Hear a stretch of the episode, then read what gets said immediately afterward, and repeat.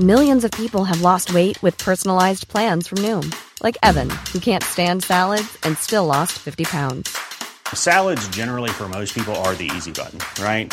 For me, that wasn't an option. I never really was a salad guy. That's just not who I am. But Noom worked for me. Get your personalized plan today at Noom.com. Real Noom user compensated to provide their story. In four weeks, the typical Noom user can expect to lose one to two pounds per week. Individual results may vary. What's up, everybody, and welcome to The Reluctant Historian. This is the podcast where I try to show my husband that history is actually cool. I'm your host, Liz Lawson, and this is our Reluctant Historian. Dakota Lawson? On this podcast, Hold on. I just feel like I squeaked at the end there. You did a little I was like I was like, "Oh man, uh, puberty finally hit me." I was just trying to ignore it for you. Yeah, then you kind of laughed a little bit. I'm like, "Oh, I feel like I should address this so so the audience is like, is she married to like a 14-year-old?" No. no. Anyways, keep going. Yeah. So, on this podcast, I'll tell him a story from history, and he'll share his unapologetic thoughts and opinions. So, if you love history, or you absolutely hate it. this podcast is for you. All right, Dakota. So, on today's first Shorty Summer episode, Oh, uh, hold on. I've been pre- preparing a song for this that I didn't write. Uh, hey, shorty, it's your birthday. You gonna party like it's your birthday. Do you remember when people would sing that song? I do, yeah. Back in the mid 2000s? I do remember that, yes. Okay, what is our first shorty summer? Yeah, so we're going to be talking about the TRC and land acknowledgements. Okay. These are very Canadian things. Well, land acknowledgements less very Canadian, but the TRC, um, the Truth and Reconciliation. Oh, okay, okay. Because I was like, I'm familiar because we do land recognition each week. Mm-hmm. That's what we do, right? So um, I'm not, but TRC didn't really ring a bell. But okay, sounds Yeah. good. I'm I'm intrigued. Okay. So sit down, buckle up, and get ready to listen to the history of the TRC and land acknowledgements.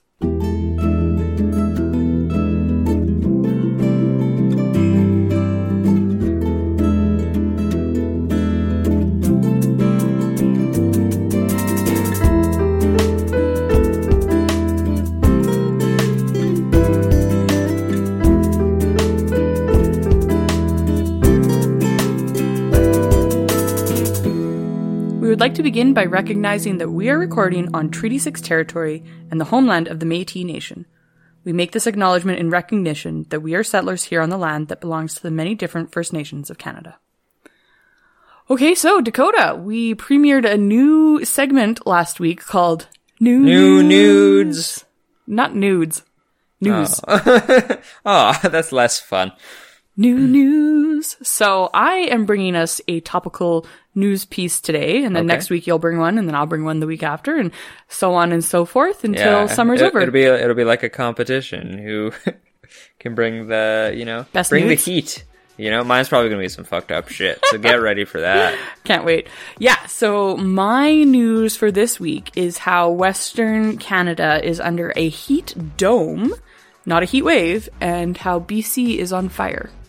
In a, a dome, they're actually that's what they're calling it is a heat dome. Yeah, so I didn't read up on that, but I think what they mean is that like that the heat can't get out, so it's like in a dome um, rather than a heat wave. So like the heat just keeps like repeating itself over and over and like making itself hotter. I think is what they mean by the idea of a heat dome. So we've got like a a lid of hotness Oh. over the area. Interesting. I feel like we're in the Simpsons movie where that dome got put over them. Do you remember? I do and remember They had to change businesses names to uh, Dome Depot and stuff like that. yeah, except we're in a heat dome. So Yeah. yeah, I uh, was doing a bit of reading about how this is um, like a record-breaking, unprecedented heat wave. Well, as people love to say in this pandemic times, we're we're living through unprecedented times. Yes. I fucking hate when people say I know that. you do. That's why I specifically Yeah, said that. thank you. Um, but I have read that. Um, since 2000, 18 of the 20 hottest years have been between 2000 and 2020. So there's only been like two years that were hotter that didn't happen before the year 2000.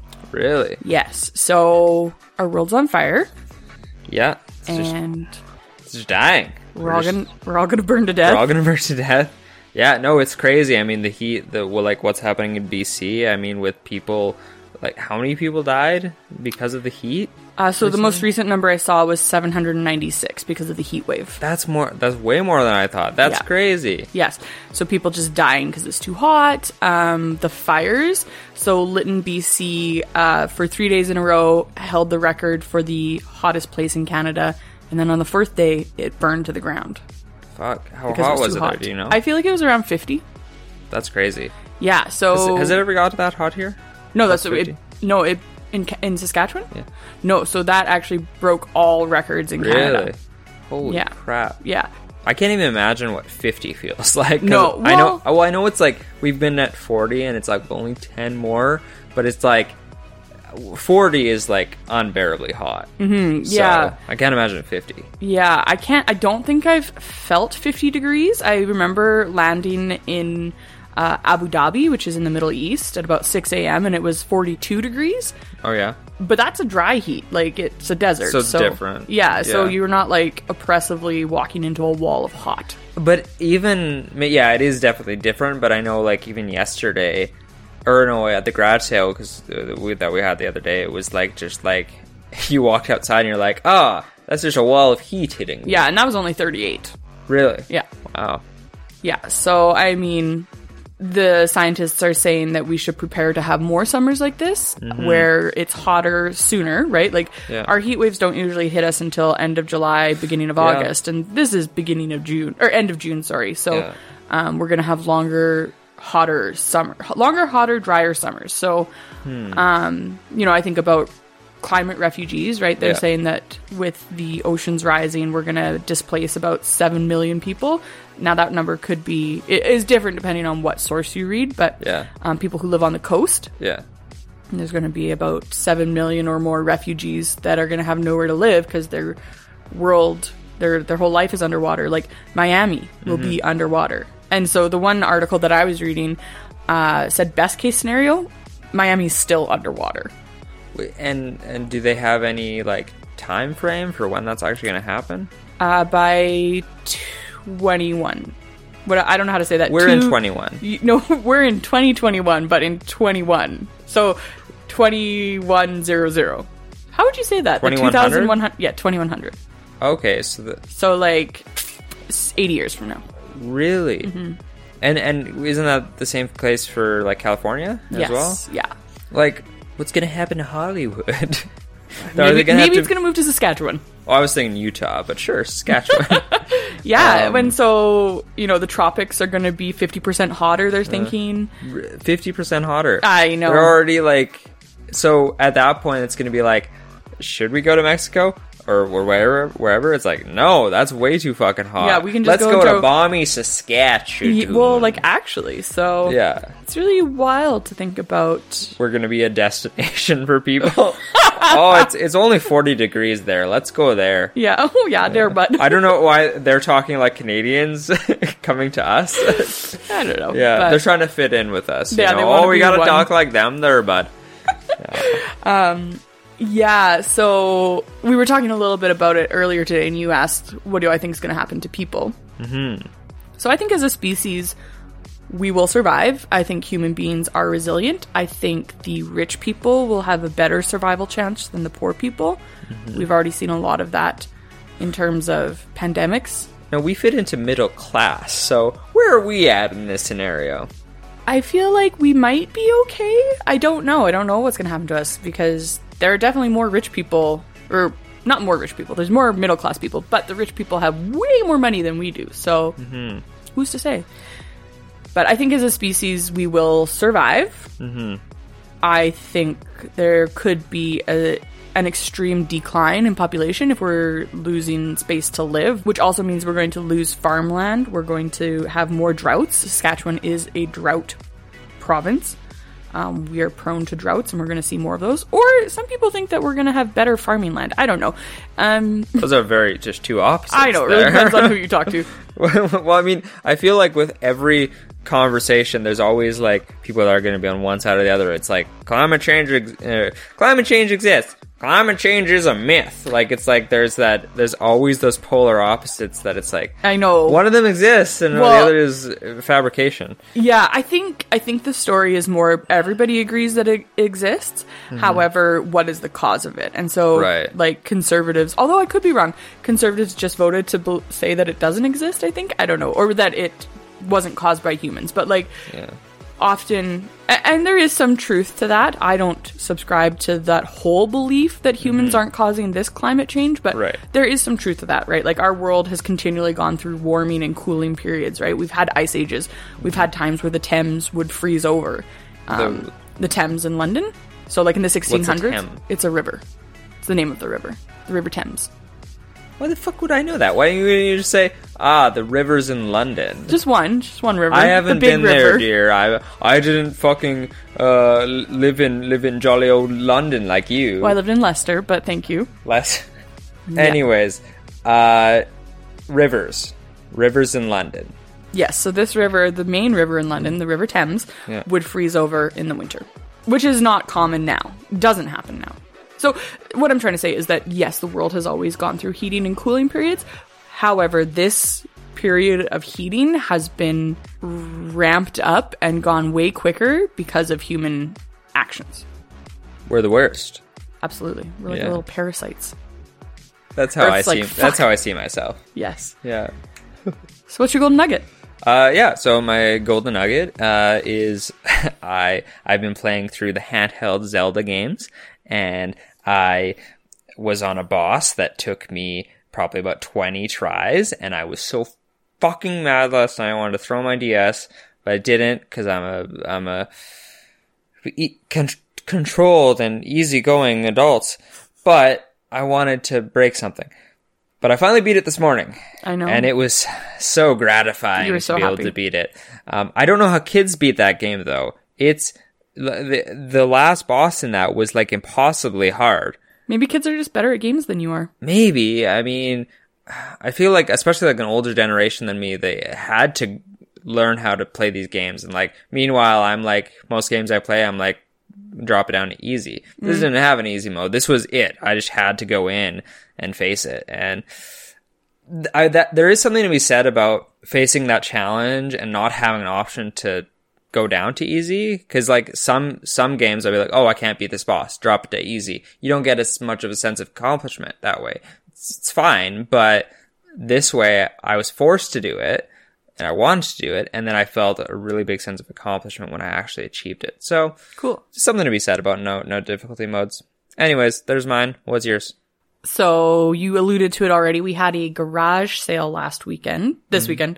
In a weekend, we had a garage sale. on friday On it's Friday. sunday Yes. so we were going to do it Friday and Saturday uh, in the f- plus 38 heat. Um, we started early on Friday and it was super, super successful, way more successful than I was expecting.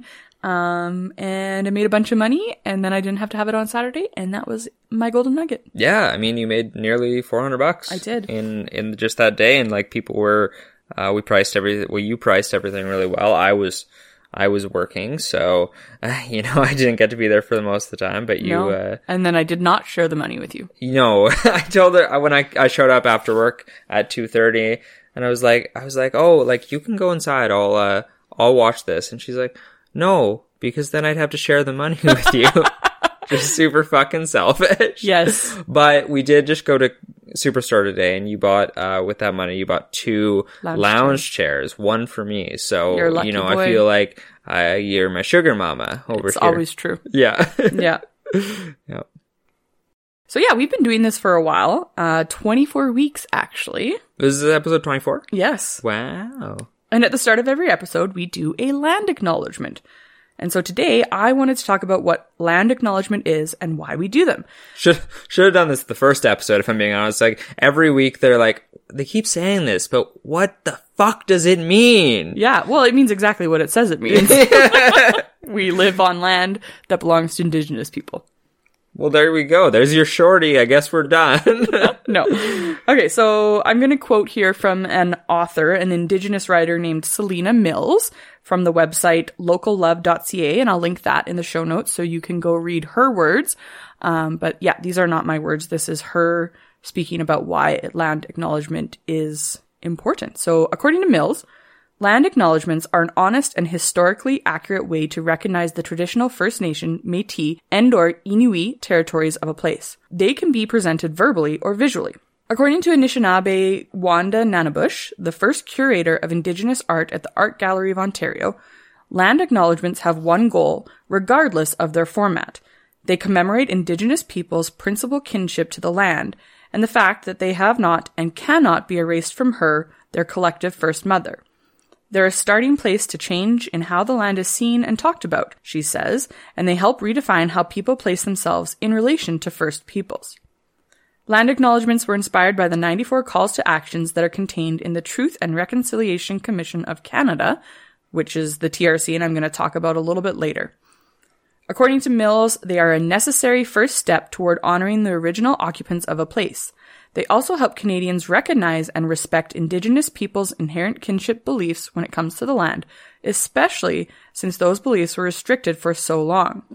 Part of the point in making land acknowledgements is to recognize how systemic and institutional systems of power have oppressed Indigenous people and how that oppression has historically influenced the way non-Indigenous people perceive and interact with Indigenous peoples.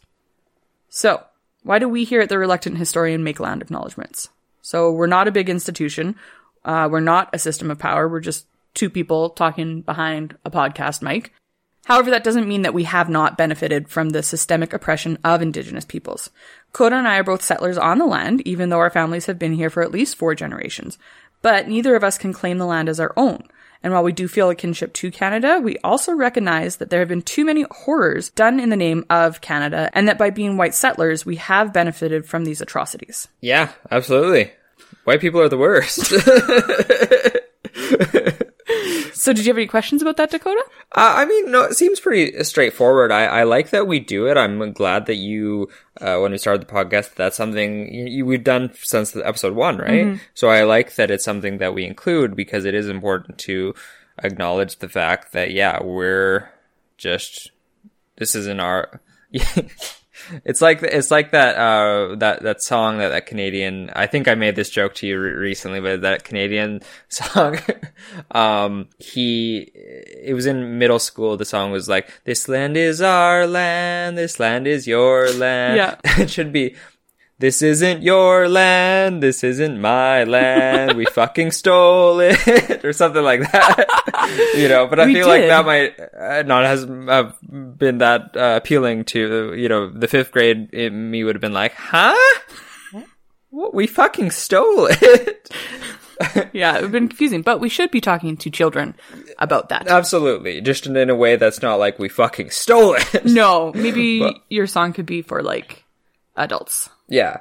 But but anyways, I I really like that um I, I I think it's really important that we even a small thing like that and just recognizing, you know, as us white people like to say, check our privilege.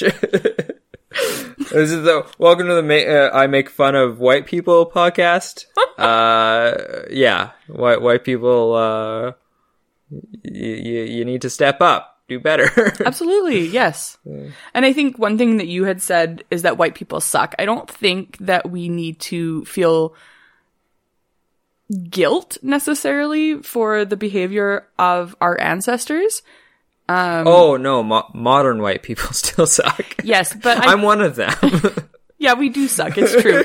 yeah, you won't let me say all men are trash. So I mean, yeah, that's fair. Well, hmm. That's a conversation for another day. I have to ponder more on that one.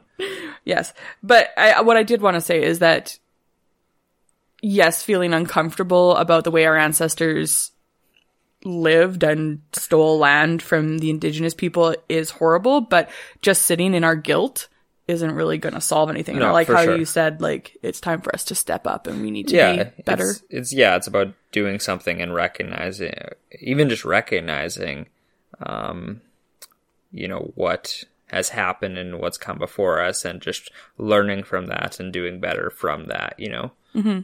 It's always, I, I, I mean, I, to me, life is about, uh, constant growth and just continuing to do better every day. You're gonna stumble and, you know, uh, there's often times in our relationship where I've said something you know, as you can tell by the listeners by the things I say on this podcast, I say a lot more horrible shit in person. so I uh, sometimes have said stuff that, that you're like, hmm, let's unpack your favorite phrase. Let's unpack that. Yeah. Which I just love when you say that. I know. And then we, we di- dive into it and it makes, it makes me uncomfortable at first. But then oftentimes I'll think about it and come to, um, you know, a better, a more informed conclusion, I guess. Yeah. So You're just, learning so much. yeah, I I know. Which is actually a really good segue into what I want to talk about next, which is the TRC, or also known as the Truth and Reconciliation Commission of Canada, um, and the 94 calls to action that were contained in this report. Um, so have you heard of the TRC before, Dakota? I hadn't until until right now. Yeah. So the TRC was an opportunity for those who were directly or indirectly affected by the legacy of residential schools to tell their stories.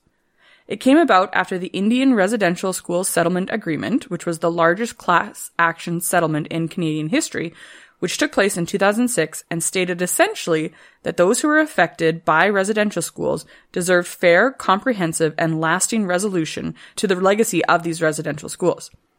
One of the agreements of this class action lawsuit was the establishment of the TRC in order to facilitate reconciliation among former students, their families, their communities, and all of Canadians, which you and I and listeners, we all fall under that umbrella. So between 2007 and 2015, the Canadian government provided $72 million to support the TRC's work. The TRC spent six years traveling to all parts of Canada and heard from more than 6,500 witnesses. The TRC also hosted seven national events across Canada to engage the Canadian public, educate people about the history and legacy of the residential school system, and share and honor the experiences of former students and their families. The TRC also created a historical record of the residential school system. As part of this process, the Canadian government provided over 5 million records to the TRC. The National Centre for Truth and Reconciliation at the University of Manitoba now houses all of the documents collected by the TRC. So this is important because it's giving a voice and um like a written record. So yeah, mm. there were oral records, but like this gives written records of what happened at the residential schools. Yeah, yeah, for sure. In June 2015, the TRC held its closing event in Ottawa and presented the executive summary of the findings contained in its multi-volume final report, including those 94 calls to action to further reconciliation between Canadians and Indigenous peoples. In December of the same year, the TRC released its entire six volume final report, and all Canadians are encouraged to read the summary or the final report to learn more about the horrendous history of the residential schools and the lasting effects of trauma and the school's legacy. Uh, I've linked the reports in the show notes, so please make sure to read that because as Canadians, we should be reading that anyways. It's part of our history and it's really important for us to understand what happened in residential schools. And it also gives us a little bit of a starting point to understand why it is so horrific to find the bodies of the indigenous children that have been found recently on uh, the residential school property. Yeah, for sure. I mean, I guess, uh, honestly, I didn't know a ton when it came to residential schools until this stuff came up about finding these unmarked graves, and then you and I had a conversation. You kind of told me, just hearing that, I was like, it's crazy to think, even here in Saskatchewan, that something like that occurred, you know? Mm-hmm. Um, well, we actually had the longest, or not longest, we had the last school to close the on the Gordon Punnichy Reserve. In like 94 or 96. 96, 96 which mm-hmm. is, which is wild. That was, that was the year my sister was born, 25 years ago. Yeah. Like, that's insane. And that's why it's like well, one of the reasons why when people are like, it's in the past, get over it. It's like, no, it's not in the past. That was 25 years ago. Yeah. Yeah. Messed up. Yeah. The Truth and Reconciliations Commission's final report is a testament to the courage of each and every survivor and family member who shared their story. Remember that as they told the TRC what had happened to them, they were reliving the trauma that they had experienced in the residential schools. So these 94 calls to action, these are to help facilitate reconciliation. Reconciliation means like the repairing of relationships between um, individuals or groups of people. And so we're trying to repair this relationship that exists between Canadians and Indigenous people. And so some of these calls to action, I'm going to read them to you right now. Um, and you guys, listeners, Dakota, me, we should be reading them anyways to know what we should be asking our government officials to be working on, um, to be doing ourselves even. So number 58. We call upon the Pope to issue an apology to the survivors, their families, and communities for the Roman Catholic Church's role in the spiritual, cultural, emotional, physical, and sexual abuse of First Nations, Inuit, and Métis children in the Catholic-run residential schools. We call for that apology to be similar uh, to the 2010 apology issued to the Irish victims of abuse and to occur within one year of the issuing of this report and to be delivered by the Pope, by the Pope in Canada. So that hasn't happened yet. And he's still like refusing to apologize. Man, and, and just a few weeks ago, I talked about how the Pope was cool and said Pokemon was okay. I know. I I take that back. I'm really disappointed. I Yeah. think like he he did comment when the bodies were found in Kamloops. Mm-hmm. Um, he said it was horrible and it was sad, but he never apologized. And I think I think that is awful. It, it needs to happen. He needs to check himself. He does. Number 62. We call upon the federal, provincial, and territorial governments in consultation and collaboration with survivors, Aboriginal peoples, and educators to make age appropriate curriculum on residential schools, treaties, and Aboriginal peoples' historical and contemporary contri- contributions to Canada, a mandatory education requirement for kindergarten to grade 12 students. So the Alberta curriculum you might have heard has like no, none of that. Like there's really no education at all Really? about what this call is at, calling for. Oh, wow. I would say Saskatchewan's doing okay. Are we? Okay. Yeah. Yeah. Number 73. We call upon the federal government to work with churches, Aboriginal communities, and former residential school students to establish and maintain an online registry of residential school cemeteries, including, where possible, plot maps showing the location of deceased residential school children. So that's kind of what's happening right now. They're trying to find. The missing children. Mm-hmm. Number 93, we call upon the federal government, in collaboration with the national Aboriginal organizations, to revise the information kit for newcomers to Canada and its citizenship test to reflect a more inclusive history of the diverse Aboriginal peoples of Canada, including calls to information about the treaties and the history of residential schools. So I thought that was really interesting because what that tells me is that people, when they immigrate to Canada and become Canadian citizens, they don't actually have to have a knowledge of the Indigenous people. So that's really interesting to me. Like I teach a lot of newcomers. And, and the last one I want to talk about, number 87. We call upon all levels of government in collaboration with Aboriginal peoples, sports halls of fame, and other relevant organizations to provide public education that tells the national story of Aboriginal athletes in history. All right, so there are 89 other calls to action that as Canadians we should all read. Uh, land acknowledgement, however, is not one of the 94 calls to action, but was inspired by the TRC. And so where are we at now with these calls to action? Um, a website that I encourage everybody to look at is called Beyond 94 by the CBC, and it was created to monitor the progress of the 94 calls to action. The site provides up-to-date status reports on each call to action, as well as extensive summaries explaining those status reports.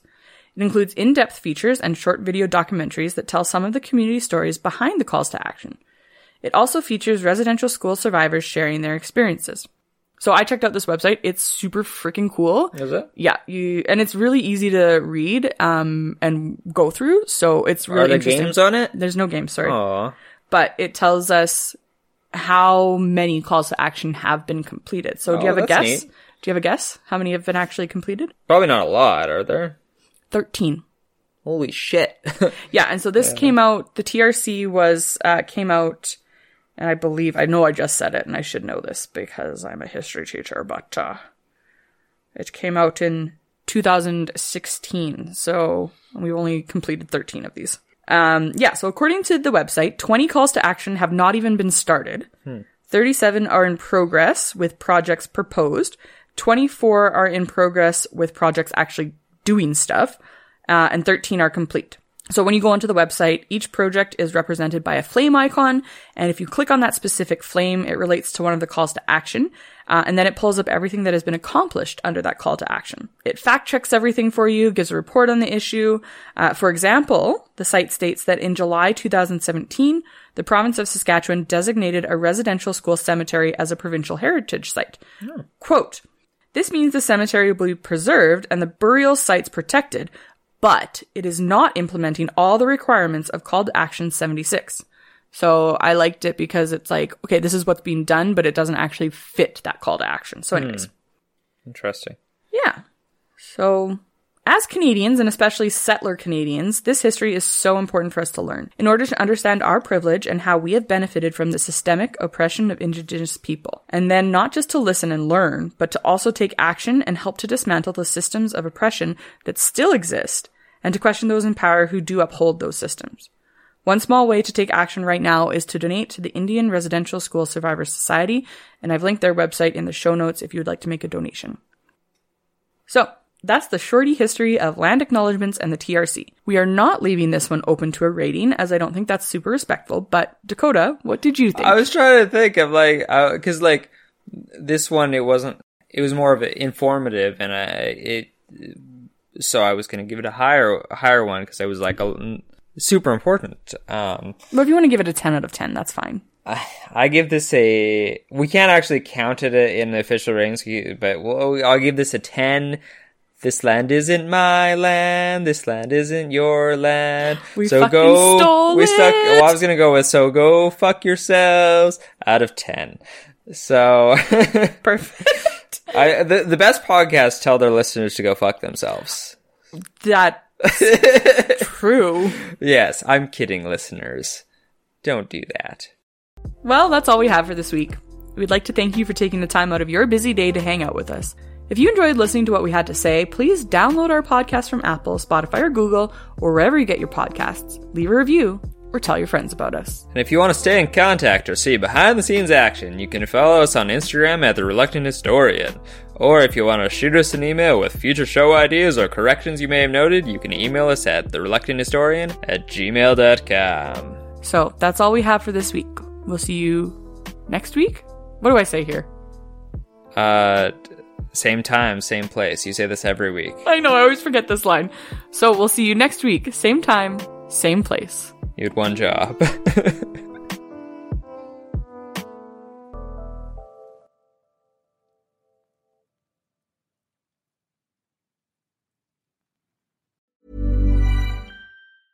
Even when we're on a budget, we still deserve nice things. Quince is a place to scoop up stunning high-end goods for 50 to 80% less than similar brands. They have buttery soft cashmere sweaters starting at $50, luxurious Italian leather bags, and so much more. Plus, Quince only works with factories that use safe, ethical, and responsible manufacturing. Get the high-end goods you'll love without the high price tag with Quince. Go to quince.com slash style for free shipping and 365-day returns.